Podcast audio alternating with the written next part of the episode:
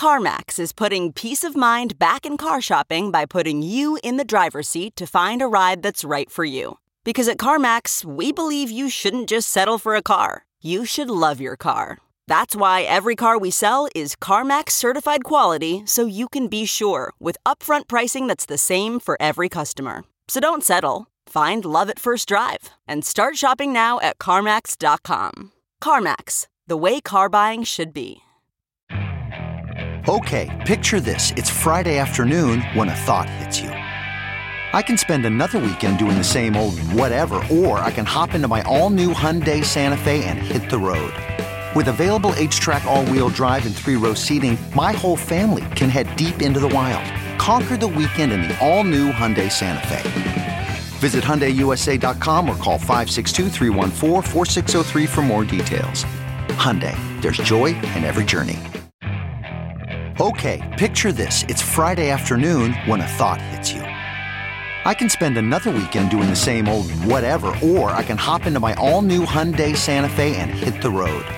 With available HTRAC all-wheel drive and three-row seating, my whole family can head deep into the wild. Conquer the weekend in the all-new Hyundai Santa Fe. Visit HyundaiUSA.com or call 562 for more details. Hyundai, there's joy in every journey. Welcome to the Science of Success. Introducing your host, Matt Bodnar. Welcome to the Science of Success, the number one evidence based growth podcast on the internet with more than 4 million downloads and listeners in over 100 countries. How did one of the greatest geniuses of all time lose his life savings overnight? Despite our illusions of rationality, even the most brilliant humans are not rational at all. We tell ourselves that it's always the other person who's irrational, envious, and aggressive, and that it's never us. But science shows that all of our brains are remarkably similar, sculpted by evolution to have baked in biases and bad habits. No one is exempted from the laws of human nature. In this episode, we explore the path that all of the world's greatest strategists have used to master their own irrationality and achieve mastery with our legendary guest, Robert Greene. I was recently closing a big software deal and I was thinking about how the lessons and themes from the science of success have been so valuable to me as an investor and business owner. I realized that I'm leaving a lot of value that I could be creating for you, the listeners, on the table. I believe that many of the things that we teach on the science of success are some of the biggest and most important business success factors today. To that end, we're launching a new Science of Success segment focused on business. These episodes will air every other Tuesday and will not interrupt your regularly scheduled Science of Success programming. Everything we teach on the show can be applied to achieving success in your business life. And now we're going to show you how to do that, along with some interviews of the world's top business experts. So, with that, I hope you enjoy this business focused episode of The Science of Success. Are you a fan of the show and have you been enjoying the content that we put together for you? If you have, I would love it if you signed up for our email list.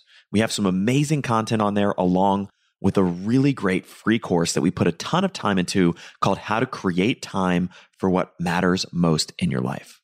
If that sounds exciting and interesting, and you want a bunch of other free goodies and giveaways along with that, just go to successpodcast.com.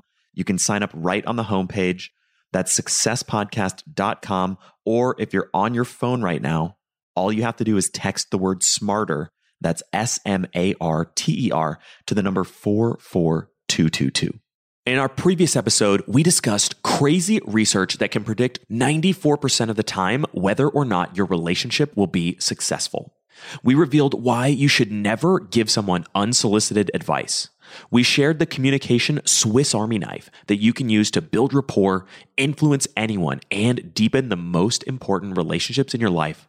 All that and much more in our previous interview with Michael S. Sorensen. If you want to level up the most important relationships in your life, listen to our previous episode. Now, for our interview with Robert. Please note, this episode contains profanity. Today, we have another legendary guest on the show. Robert Greene. Robert is an author known for his books on strategy, power, and seduction. He's written six international bestsellers The 48 Laws of Power, The Art of Seduction, The 33 Strategies of War, The 50th Law, Mastery, and The Laws of Human Nature. In addition to having a strong following within the business world and a deep following in Washington, his books have been hailed by everyone from war historians to the biggest musicians in the world, people like Jay Z, Drake, and 50 Cent. Robert, welcome to the Science of Success. Thanks for having me, Matt. I really appreciate being on your great podcast here. Well, we're so excited to have you on the show. As I was telling you the pre-show, the research for this episode was so hard because there's so many incredible topics that we could dig into. I had to just throw out 48 laws of power. We can't even get into that. Most of the stuff in mastery we probably won't get into, but there's a rich treasure trove of lessons and ideas from laws of human nature that I think we can start with and really dig into. And to open things up, you had a great quote in the book from Isaac Newton, and I'll paraphrase it a little bit. You know, one of the most legendary physicists of all time. And the quote was basically, I can understand the laws of the heavenly bodies, but I can't understand the madness of men. And in many ways, that quote inspired the creation of this podcast as well. And, you know, our whole quest is how do we understand ourselves and other people? And how do we think about it as logically and rationally as possible? Because it's so challenging. But tell me a little bit about that quote and, and how that inspired you to write the book. Well, that quote is really kind of emblematic for the book as a whole. Basically, the story comes from, you know, we think of Isaac Newton as one of the great geniuses of all time, an incredible mathematician, and, you know, discovered the laws of gravity, et cetera, at that point. But what was going on in England in the early 18th century when he was sort of an older man was there was this kind of stock market frenzy of all around this company called the South Sea Company that was sort of selling shares in the government's debt. I'm not going to go into the nitty gritty on it; it's kind of boring, but it's it was a classic story of a bubble, one of the most incredible stories in the history of, of bubbles that have recurred throughout history. And it swept up everybody, including the King of England, all aristocracy, coachmen were investing their life savings and suddenly buying mansions. And Isaac Newton himself invested 7,000 pounds, almost his whole fortune. And he tripled it within a couple months. And he sold it because he thought, well, you know, what goes up can go down and I could lose it all. And he sold it. And then, like six months later, people were getting the frenzy was increasing. And he thought, my God, I got to get back in. Everyone's making more money and he poured all 21,000 pounds in. And then, like a few weeks later, the whole thing collapsed, kind of like a house of cards, like Bernie Madoff's thing. And he lost everything. And that's where that quote originated from. And what I found so interesting is here is somebody who is, as I said earlier, incredibly brilliant, can figure out the laws of the planets that move far, far away from Earth, things that we can't see that are completely invisible he wrote incredible books about color, etc. He could theorize about the most arcane phenomena in the universe. But when it comes to the thing that's most important, that's closest to us all, human nature, people, what makes them tick, what motivates their behavior, he had no clue. He was just as stupid and ignorant as anybody, and he fell for this very irrational scheme. And so, my idea is that we humans have this opinion of ourselves as being kind of very rational, sophisticated.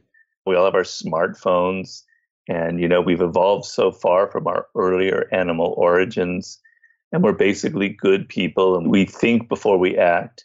And the truth of the matter that I try and make a point in this book, I try to beat this over your head, is that we are not rational at all. We are largely governed by our emotions. And the emotions that seized Isaac Newton was everybody else is making a fortune. I've got to get in on it. You know, the fear of missing out. And we see that all the time in internet behavior and social media, where you're constantly aware of what other people are doing and you don't want to miss out. You want to be in on what others are doing. And so your first consideration isn't is this rational? Is this a good use of my time? Should I really be investing so much money in bitcoins or in real estate at this point or whatever the bubble is? Or can you step back and actually think rationally? And I make the point that you, you, the listener out there, you are not born rational. You are essentially irrational. And I include myself in that. I'm not excluding myself. You are born irrational. You are governed by your emotions largely. You think you're not. You think you're in control, but you are not in control. Your decisions are largely based on emotions, on what pleases you, on what excites you, on what you like. To be rational in this world requires effort, requires practice, requires training. And that's the first law of the law of human nature. But that idea that we are largely governed by our emotions and we need to be aware of it is what permeates the entire book. Such a powerful point, And I think it bears underscoring that to do a lot of the research for this book, which is a massive tome and very well researched, you really dug into a lot of the science and looked at neuroscience and research and all kinds of different work. Yes, and um, I'm glad you brought that up because I'm not saying that you know I'm not just pulling that out of my proverbial you know what when I say that we're irrational. The neuroscience backs that up. All the most important neuroscientists, including Damasio and Ramachandran and many others, make the same point that the most primitive parts of our brain, uh, the, the limbic system typically, where our emotions are largely based, give off signals, um, hormonal and electrical signals that are much more powerful than anything that comes from the neocortex, from the cerebral cortex, from the cerebellum. And so um, emotions are much stronger, give much stronger signals, and we pay much greater attention to them than we do to thinking and to ideas. And so we're essentially we're captive of that lizard part of our brain. Um, you know, the ev- evolution of the fear emotion, etc. And our species evolved 500,000 years ago or a million years ago to deal with situations that are not adaptive at all to the 21st century world. So things like the propensity to, to feel fear and to be caught up in the fear of other people and have it become like a viral emotion is extremely wired into our system and leads to a lot of irrationality. So I'm saying in the book that we have to come to terms with who we are, both as a species and both as individuals out there listening to this, that you really are a stranger to yourself. And sometimes you catch this in strange moments in your life where you suddenly say something, you get angry, and then the next day you regret it and you go, Where did that come from? I don't even know who that was. Or you invest in something that's kind of foolish and you sort of regret it. You do actions that, you know, are, seem to you kind of unusual and that surprise you as if there were another person inside of you. And I'm trying to make the point that that is actually who you are, that a lot of the behavior that you don't understand is a signal for things that you're not aware of.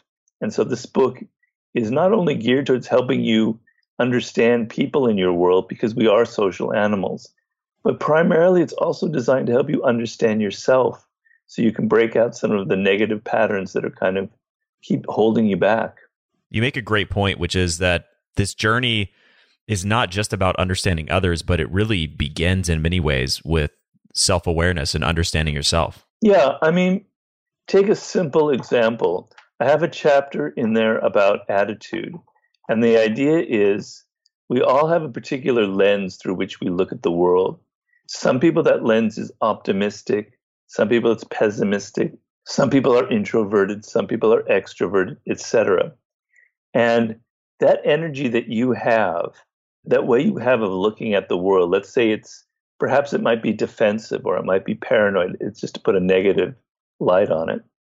When you are interacting with people in your world, you're not aware of the fact that they're picking up your attitude. They're picking up signals from you, nonverbal communication. So much of how we communicate to others is nonverbally through the tone of our voice, through the look of our eyes, through how we smile, through our body posture. We're not aware of it, and even people who are picking this up are not doing it consciously. But they sense perhaps that you're a, a defensive, slightly closed person. And that makes them in turn defensive and a bit paranoid in dealing with you. And as they do that, you're going, wow, you know, these people don't like me. Maybe my idea that the world is against me is actually correct. But you're not aware of how it starts from you, how so much of what you give out into the world changes how people respond to you.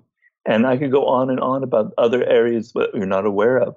But simply, I'm trying to show you that there are things that you can control very easily by learning how to alter your attitude by learning how to approach people with a more open, less defensive spirit and get that kind of reaction in return. These are things that are very simple to control, but you're not aware of how many of the problems in your life or how many of the negative reactions you get actually come from you. Not completely, not always, but a large percentage, more than you think. Such a great. And it's funny, we have tens of thousands of email subscribers, and I've sent this one email to tens of thousands of people and the reactions that I get from it are so polarized. Sometimes people are saying, "Wow, I love this. It's amazing. I love your energy. Thank you so much for sharing this." And literally people have sent me all caps, F you, yeah. I hate you, why are you doing this? And it's such an amazing mirror because it teaches you that lesson that yeah. a lot of times the reaction of other people is really a reflection of themselves and not you. Yeah, I have the example in the book of two people. I've seen this example happen to me personally two people who travel to Paris when they're young. One person has a kind of sort of negative, slightly defensive attitude. The other person is very open and excited and has sort of a, an open spirit. And the negative person kind of only sees sort of the gloomy weather, the unfriendly people, the kind of the dirty streets and the noise, etc. I think, God, Paris is really overrated. I really hate it. And the same person who's kind of adventurous and fun loving thinks, wow, the language is incredible. Once you get to know the people, they're really interesting. There's so much history. It's the same stones, it's the same buildings, it's the same river, it's the same bridges, but one person sees it in a very negative light, another person sees it in a positive light. And it's all because it's how we look at the world kind of determines what happens to us and what we see. A moment ago, you touched on this idea that our brains have not evolved or adapted to exist with the modern world and the stressors and the fears and the things that we deal with in modern society. Tell me a little bit more about that. We lived basically in very small groups of 50 to 100, and our survival depended on how well we bonded with the group. And so we developed the capacity to bond with people in a kind of visceral, nonverbal way and be extremely susceptible to their emotions. So that if one person in the group or the tribe felt fear at the sight, perhaps, of a leopard in the distance, other members of the group would sense that fear from their co member and the emotion would pass through them. And then the group could react as a whole very quickly and respond and flee or whatever it was or fight. And so there was a very important reason for why we are so susceptible to the emotions of other people. That's just one aspect of the ancient wiring of our system. But now, you know, there are not very many leopards roaming the offices in, in downtown Manhattan. You know, we're not on the savannas of Africa anymore. The dangers aren't the same. And so to feel, to get so easily caught up in the emotions of other people has a lot of problems. First of all, it leads to irrational behavior, as we see in the crash of 2008, where all of these extremely sophisticated investors, like an Isaac Newton, got caught up in this incredible real estate bubble that finally crashed in 08. So that kind of group mentality, that kind of conformity, where the emotional impact of I don't want to miss out, I other people are making money, I'm so excited, etc. And it causes all kinds of problems where the tribe that you belong to on the internet or wherever, the little niche, the people that you listen to, if somebody is outraged or angry about a topic, you get caught up in that anger and it fills you as well. And you're not sitting there stepping back and going, are these emotions that I'm feeling, are they actually relevant to my life? Do they actually come from me or do they come from other people? And in the case of all the investment frenzy in a bubble, it's not coming from you, it's coming from what's happening to other people. And a lot of times your anger has nothing to do with yourself, but you're being caught up in the outrage that other people are feeling. And so that one aspect, and I could point out others, is not very adapted to a world where we need to be able to be independent, where we need to think for ourselves, where we need to gain control of our emotional responses, where we're not simply reacting to everything that's happening in the world. I want people out there to be good strategists in life. I want them to form a reasonable, rational plan for their future, for their career, for their business, for whatever it is. And you cannot begin to be a rational strategist in life until you're aware of how deeply you are governed by the behavior and emotions of other people.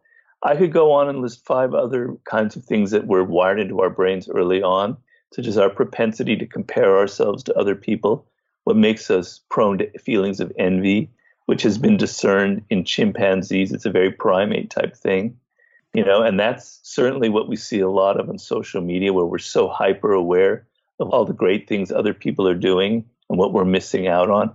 You know, I could go on and on about other elements as well, but that's just to give you a flavor of the lack of awareness that we have of our true nature, how so much of what determines our behavior are forces that we are not aware of and can't control. And these forces that I'm talking about, the contagiousness of emotions, the propensity to compare, on and on, these are what I call human nature.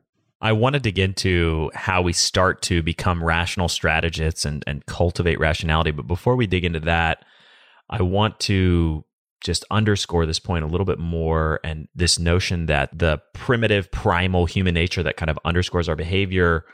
One of the other themes or ideas from the book is this notion that our brains are remarkably similar and that this applies to everybody extrapolate on that a little bit. Yeah, glad you brought that up. It's a very important point. So, probably one of the most prevalent things in human nature is that we like to distinguish ourselves. We like to think that we are special. So, it's always the other person who's a narcissist. Oh, I'm not a narcissist. It's always the other person who might feel envy. Oh, I never feel envy. It's the other person who's aggressive. Oh, I'm never aggressive. I'm an angel. I always have the best intentions at heart on and on and on. And I'm trying to, as I said, beat you over the head with this idea that all of us are cut from the same cloth. All of our brains are remarkably similar in size and in configuration. Of course, there are differences, and those differences are very important.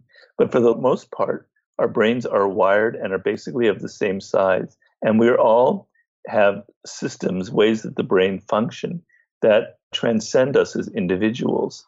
So this idea, this propensity that we have to be self absorbed, which is the source of narcissism, if it's something that's sort of wired into our nature for reasons that we can't control and have to do with how we're reared and the long years that we spend being reared by our parents, unlike any other animal, and that's what makes us self absorbed for reasons I discuss in the book.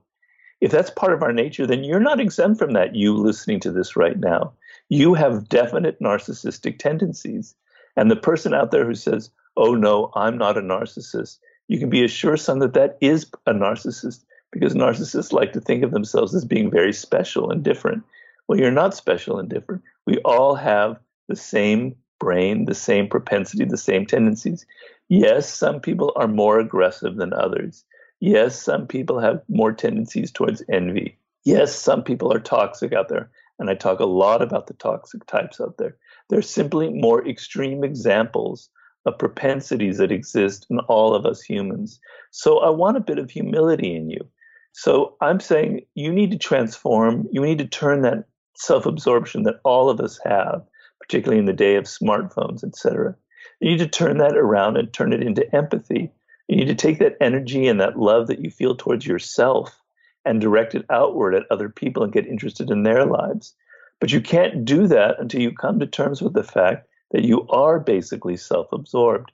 So it is a very important theme in the book that you are not exempt from the qualities that I'm discussing in this book. And I include myself very much in all of those things. A really powerful point, and even that last bit is critical. And obviously, this applies to me, this applies to you, this applies to everybody. And to begin the steps towards, as you called it earlier, becoming a rational strategist, to cultivating humility, you really have to turn the gaze inward and look at yourself and figure out where are these tendencies happening in my life. Yeah, I mean, rationality, the way I describe it, I define it in the book, is simply being aware of your irrationality, of the emotions that are governing your decisions.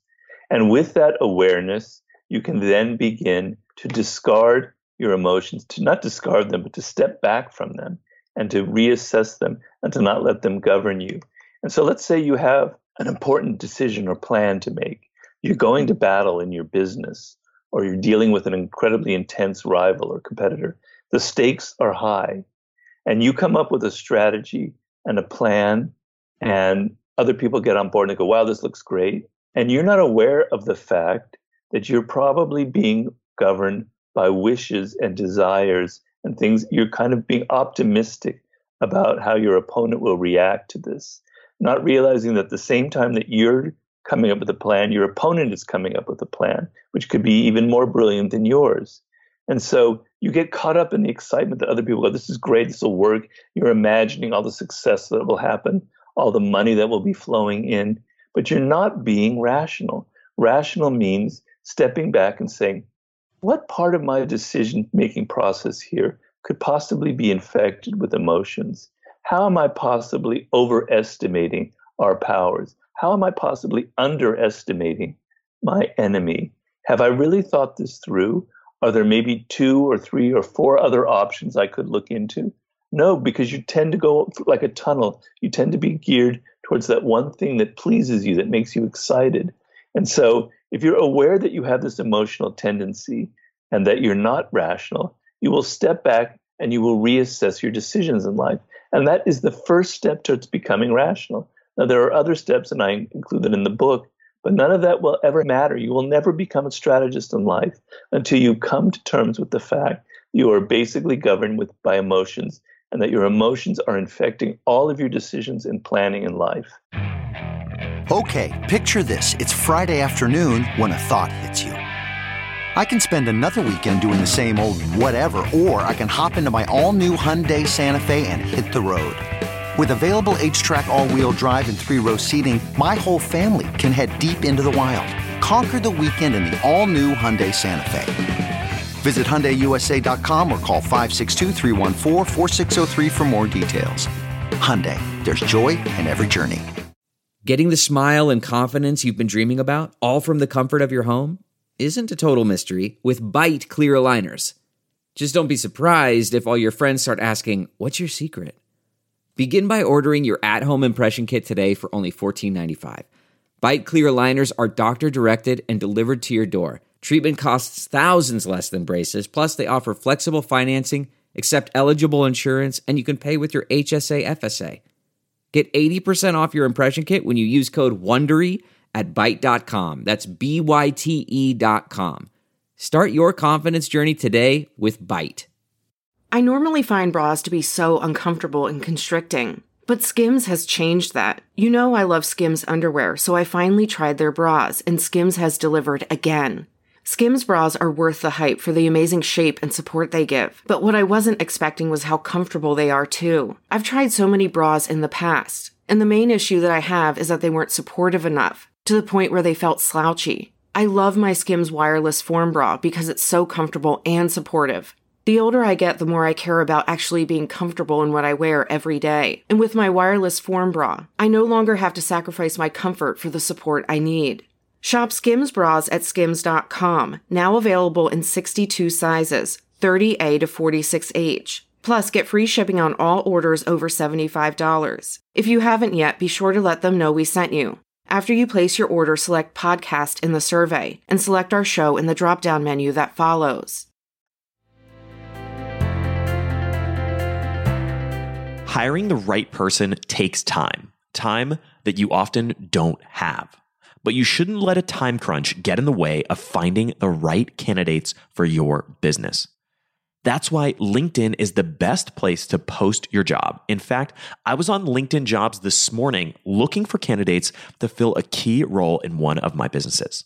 LinkedIn jobs screens candidates with hard and soft skills you're looking for so that you can hire the right person quickly. You can look for things like collaboration, creativity, and adaptability, looking beyond just work skills and resumes to connect you with the candidates who are a perfect match for your business. That's how LinkedIn makes sure that your job post gets in front of the people you actually want to hire because they have a much better ability to get a deep insight into exactly who is the right candidate for you and your business. Find the right person meant for your business today with LinkedIn jobs. You can pay what you want and the first $50 is on them. Just visit linkedin.com slash success. Again, that's linkedin.com slash success to get $50 off your first job post. Terms and conditions apply.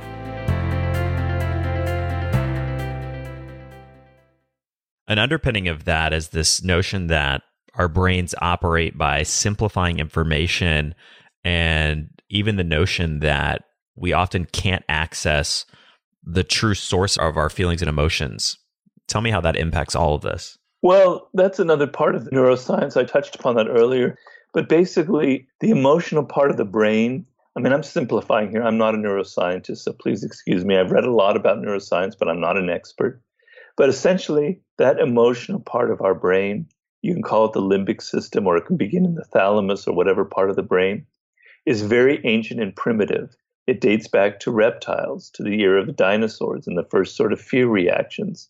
And the higher up in the brain you go, you reach the neocortex, the source of our ability to rationalize, the executive part of the brain, where we're able to make decisions and think about the future.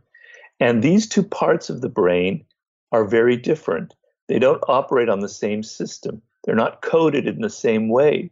So when you feel an emotion, which is largely hormonal or electrical or chemical, let me say, it's not connected to the language part in the left hemisphere of the brain. It's very hard to understand the roots of your emotions or to put them in words. And we've all felt that happen to us. So one day we wake up and we're depressed and we don't know why. Nothing happened. There's no reason for it. Or one day we feel angry and perhaps we think it has to do with what somebody said, but if we step back, we realize there's no real reason why we're angry. And if you just thought about it, many times you don't really know why you're feeling the way you're feeling. And that's because the part where we have emotions and the part where we think in words are not connected, are not on the same system. So it's very hard to understand and verbalize and get at the root of your emotional responses. And I talk in the book, I have an example that I like to use of a young man as a scenario who grew up three or four years old with a mother who was not very attentive, who was, let's say, kind of a narcissist herself. And he experienced this mothering as almost a form of abandonment, like she was never there for him. And it was very intense and it was very painful. And so throughout his life, later in life, in his relationships with other women, he's constantly, unconsciously, mostly afraid of being abandoned, like he experienced the abandonment of his mother. So what does he do? He gets in a relationship, and after six months or so, he's the one to break it off. And this pattern goes on and on throughout his life. And the breakups occur for different reasons. He always has a rationale for, oh, this woman wasn't right for me. We don't, we're not on the same plane. Oh, she's a gold digger or whatever, etc. But he's not aware of the fact that when he was a child, this pattern was set where his emotions, his emotional response to the potential of being abandoned by a person was so powerful that he had to do anything to foreclose it, to not let that happen. And so here he is going through life, making himself miserable by always breaking up relationships. And he hasn't a clue as to the source of the actual emotions that he's feeling. Now, that's a rather dramatic example. It's pulled from one of the case studies of a famous psychologist. But I'm sure there's similar examples happening in the lives of all those people out there listening to this. So I want to start to unpack some of the lessons and strategies we can start to use to be more rational. You talked about the idea of the first step is really stepping back, cultivating an awareness of your own irrationality and your own biases. What do we do after that? Really, probably the most critical step. You know, you're not really aware of how other people are perceiving you. You kind of are locked into your own world. You're in your own little tunnel vision of your own thoughts and preoccupations. And you're not really aware of how other people perceive you. Now, it's not easy to do that. You know, it's hard to get out of yourself. But to the extent that you can begin to loosen up and not always react to situations, uh, part of this book is to get you to stop reacting and to have a more detached view towards life, which will make you a better strategist. And what's making you react all the time is that you're locked inside of yourself you're not paying attention to other people. You're not aware of how they're responding to you, of how they're looking at you. So, this is a book about altering your perspective on life, turning that lens that is not 95% turned inward. And you don't think that. You probably think, oh, that's not me. But if you watched yourself in a conversation, you would realize that most of the time you're not listening to the other person. You're kind of listening to that little monologue in your head. You're going over what the boss said, what your girlfriend said. You're worried about tomorrow, etc. You're not really listening or paying attention. I'm trying to get you to turn that lens that is so much focused inward to focus it outward on other people, to find other people interesting and fascinating, and to absorb your mental energy, a lot of your creative energy, to getting inside the minds and perspective of other people. And that is what will make you a superior social being in this social agent. And you can't succeed in this world, no matter how technically brilliant you are at coding or whatever field you're in. You will never get far if you're bad with people, if you misjudge them, if you're naive, if you're rude and not aware of it. Okay, so you've got to develop this skill.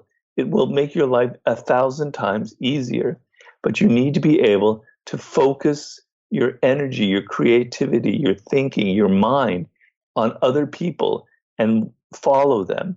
And so I have chapter after chapter about how to do that, how to learn how to become attuned to the nonverbal communication that people have, to be attuned to the patterns that they give off.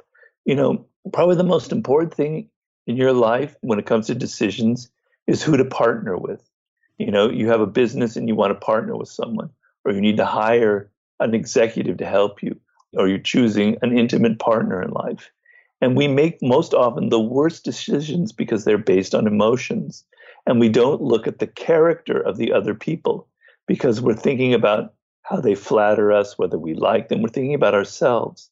But if you focus outward and you look at them squarely, objectively, and coldly, and look at their patterns and look at what they've done in the past and assess the strength of their character, not just how charming they are, you will make better decisions. So you talk about, you know, what the next step is. It's turning that inward absorption and focusing it outward and absorbing yourself in the minds and perspective of other people. Not only will that make you a better social agent in this world, but it's also great therapy because you probably, by being so self absorbed, you're making yourself miserable.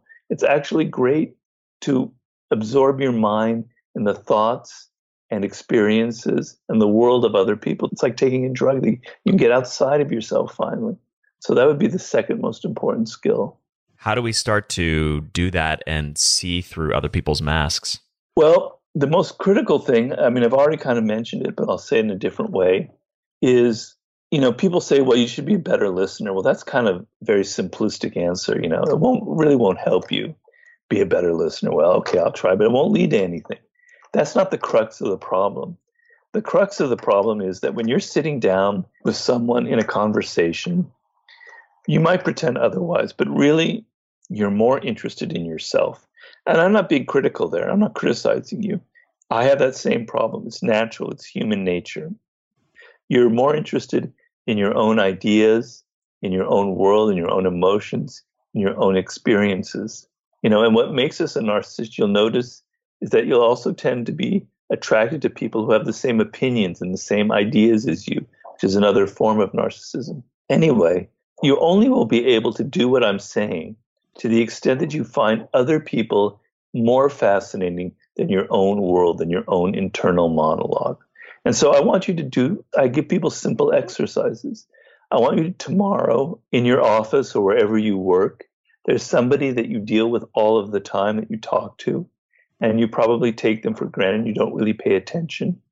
And I want you, in the course of a conversation, to look at them and to observe one thing that you would never notice before about them. Perhaps it's a way they smile. Perhaps it's something nonverbal. Perhaps it's something that they say that indicates an emotion, an aversion, or an excitement that you had never realized before.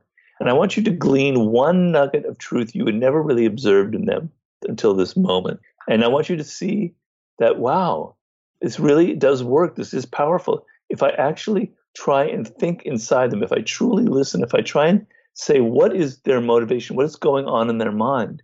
I see something that I never saw before. And then if you do that two or three times the next day, on and on. It becomes a, a muscle that you're training, and you'll be able to interact with people better, and you'll be able to think inside of them. You know, you can't get through life without the ability to influence and persuade people. You want them to invest in your company. You want them to, you know, go along with your idea. You want them to help you in some way. You're always in that position. I'm always in that position as well.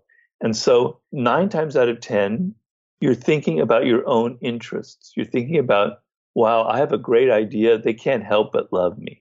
Wow, I've done a favor for them before. They need to do this for me now. You're thinking of yourself. And that makes it very hard to persuade people because they sense the fact that you're thinking about yourself. You're not thinking about them. And it makes them defensive. It makes them think that some person wants something out of me, you know, and I, I'm a busy person. I don't want I don't want to have to give to them. If you turn that around, instead of thinking of yourself, you think of them, you think of their self-interest, you think of their world, you think of their problems, you think of what could save them time, of what could make their life easier, and you somehow introduce that into the conversation suddenly all that defensiveness is gone and you have much more room to persuade them or to influence them than you ever had before. So, this ability to find other people fascinating, you know, you go to movies and you're interested in that murderer or in that other interesting character, whomever, that superhero, and you want to know what makes them tick. Why are they acting like that way? You're fascinated. Well, people in your real life are like characters in a movie. They're more interesting than you think. And if you can get to the point where you can want, you want to understand them, you want to see their perspective, you want to understand where they're coming from. And don't get me wrong, some people are toxic out there. You don't want to be so soft that you like this with everyone and then you let toxic people run all over you. But this ability to understand people will actually make it easier for you to deal with toxic people.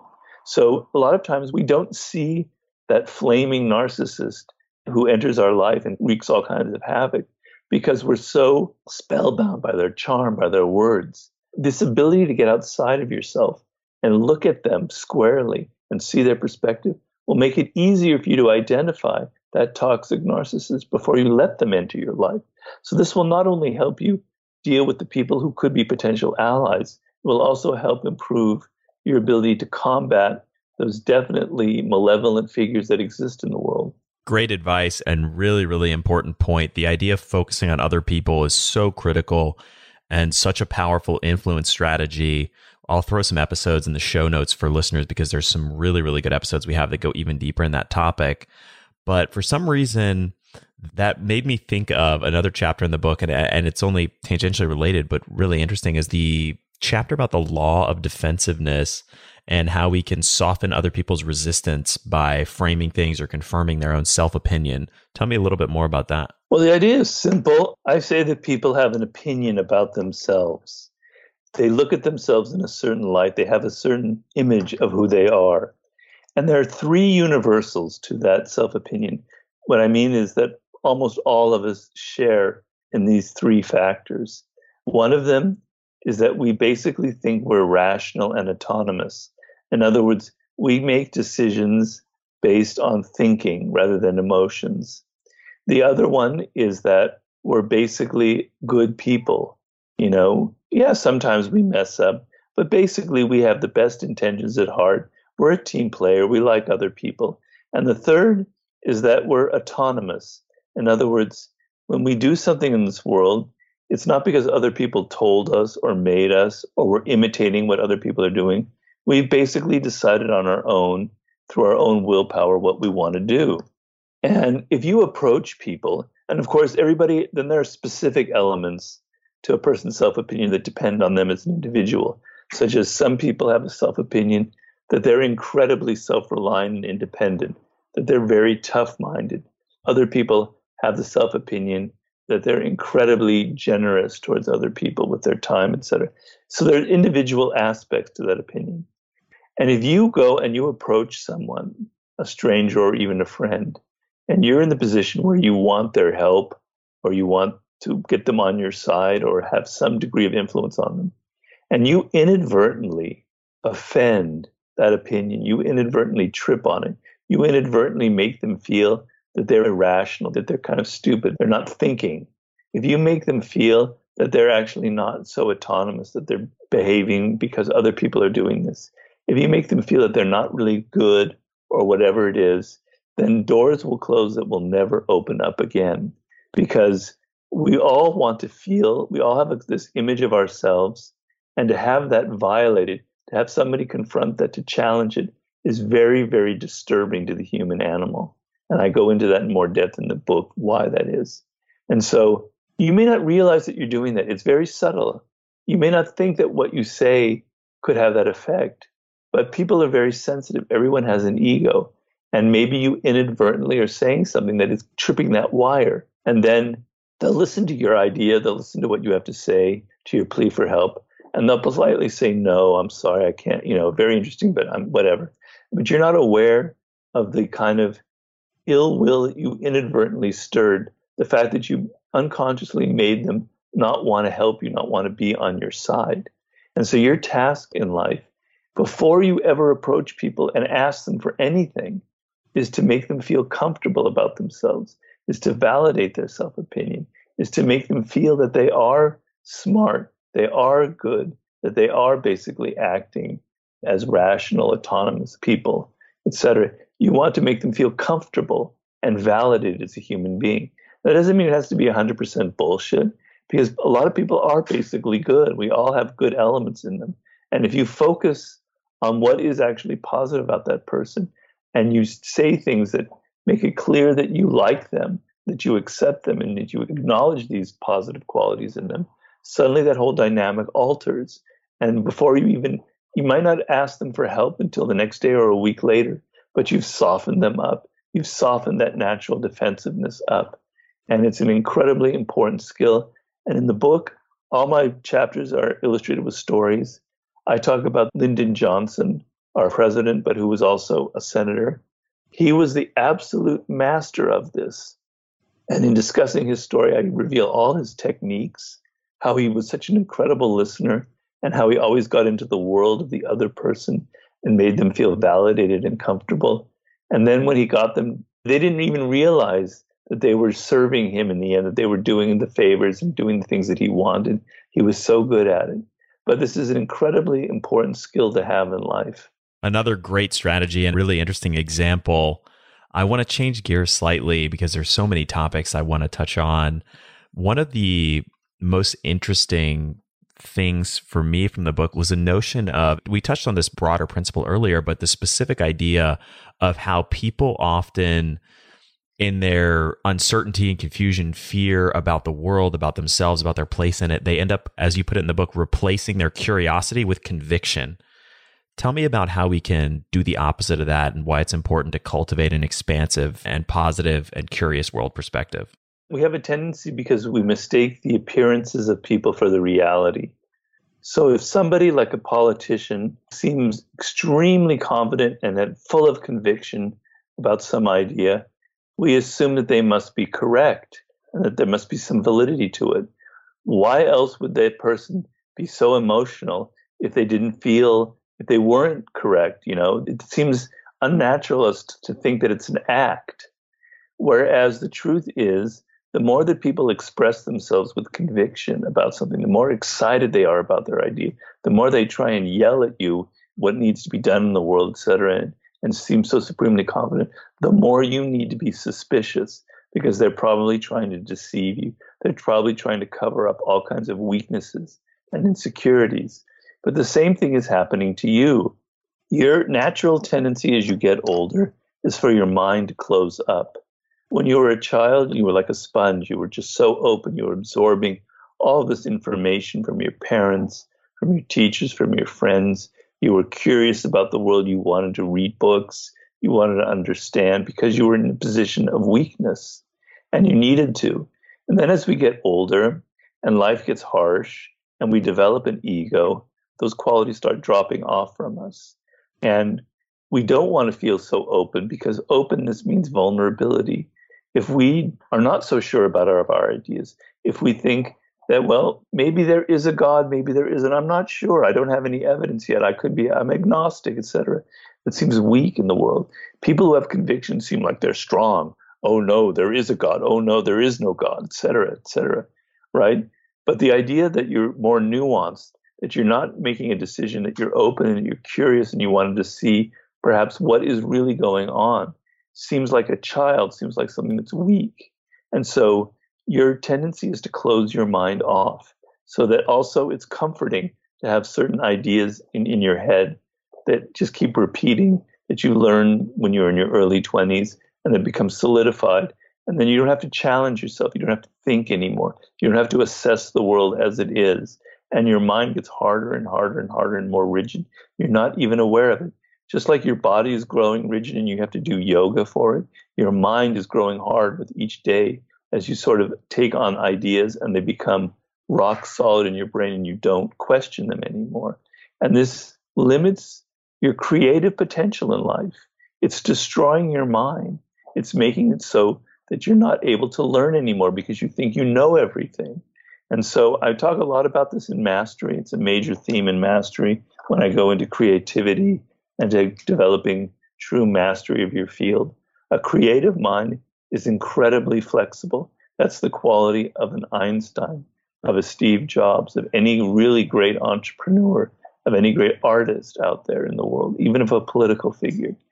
And you want that flexibility, just as you want to be flexible with your body, you want that of your mind. And so you want to go back to that childhood curiosity that you felt. You want to realize that you don't understand the world. You think you know everything about physics or about laws of this, that, or the other in, in, in science, etc. But in 300 years, all of those ideas will be laughable as people have learned so much more than we know now. So, what you think you know is probably going to be ridiculous in several centuries. So, have some humility and have some curiosity and open yourself up to the ideas of other people who are different from yourself. And don't be so sure of what you think you know.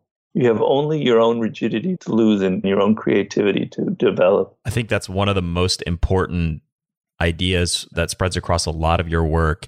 And whether it's from mastery, from laws of human nature, this notion of being flexible, being humble, not getting rigidly stuck in your perspectives and your mental patterns is such a core component of performance, of happiness, of influencing other people. And yet it feels like our world every day is marching more towards more fixed and polarized perspectives. Yeah, I mean, Law 48 of the 48 Laws of Power is assume formlessness. Be like water. It's the old Bruce Lee idea. It comes from martial arts. It comes from Sun Tzu. It's one of the oldest ideas in strategy. In seduction, I talk about how you need to adapt yourself to each person and be fluid be like Proteus. The 33 strategies of war, I talk about how you don't want to fight the last battle. Each battle is different, and you have to approach each decision and strategy in life and start fresh and think anew. And as I talk, you know, mastery, I talk about it in this book. So yeah, it's a continual theme in my book because it contains so much power.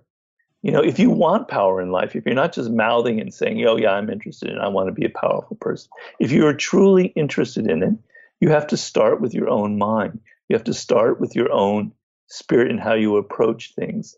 And to the degree that you think you know, to the degree that you repeat the same patterns and strategies, you are going to fail in life. It's just that simple. If you want success, if you want power, you've got to follow this.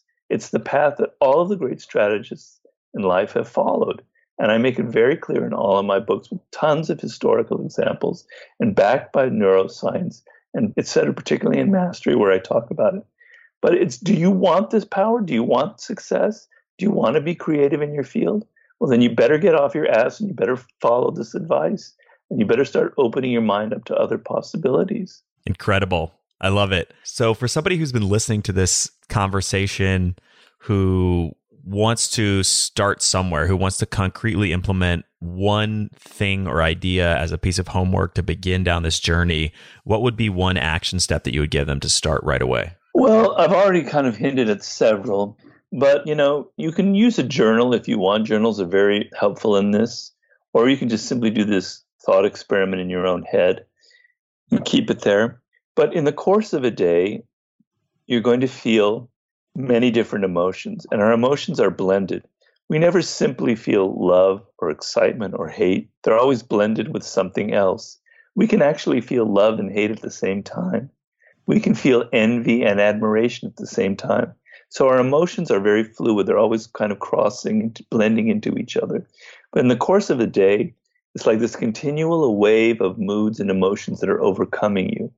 And you're not thinking about them, you're just letting them take over and you're not aware of them. And I want you one day, perhaps tomorrow or whenever, as a fun experiment, this should be fun, to look at yourself and capture one of those moods, capture one of those emotions that come in the form of a thought.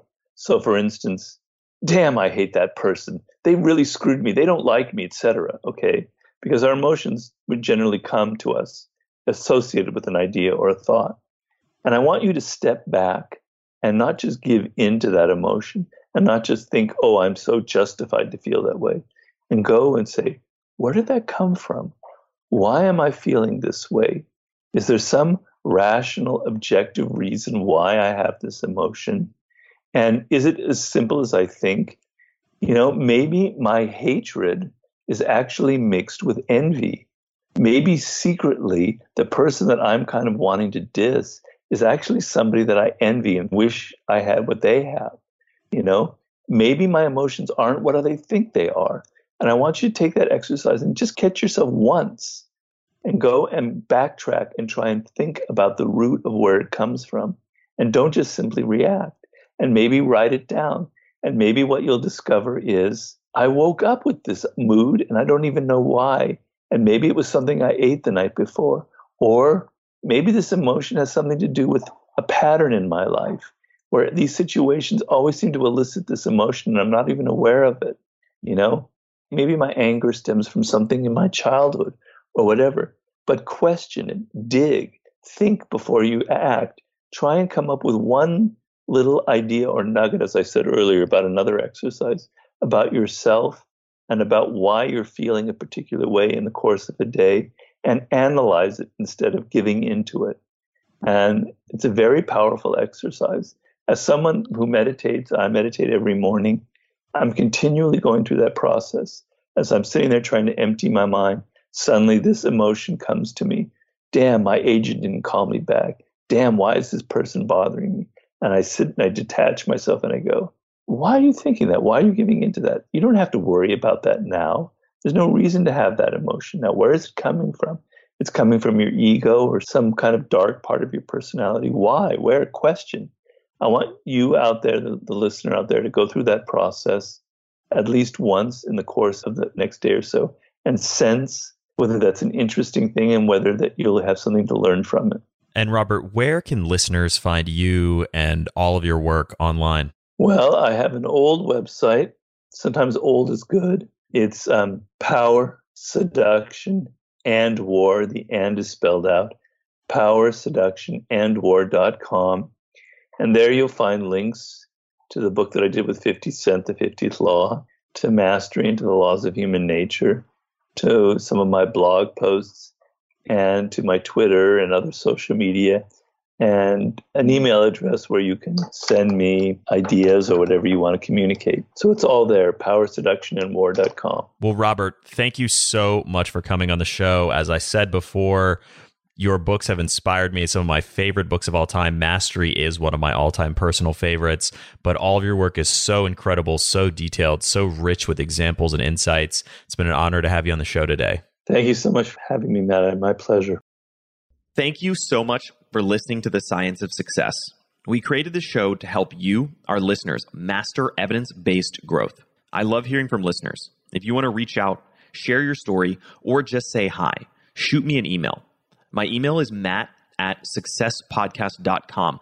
That's M A T T at successpodcast.com. I'd love to hear from you, and I read and respond to every single listener email. I'm going to give you three reasons why you should sign up for our email list today by going to successpodcast.com, signing up right on the homepage. There's some incredible stuff that's only available to those on the email list, so be sure to sign up, including an exclusive curated weekly email from us called Mindset Monday, which is short, simple, filled with articles, stories, things that we found interesting and fascinating in the world of evidence based growth in the last week.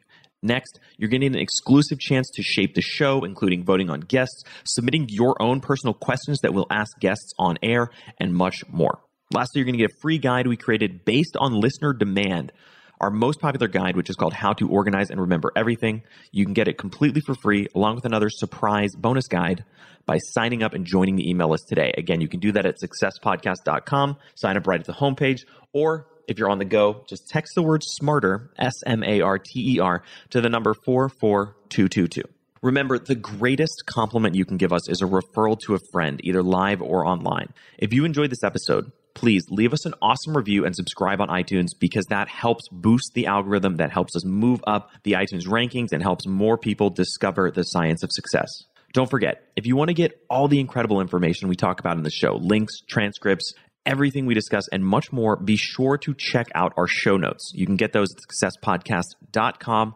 Just hit the show notes button right at the top. Thanks again, and we'll see you on the next episode of The Science of Success.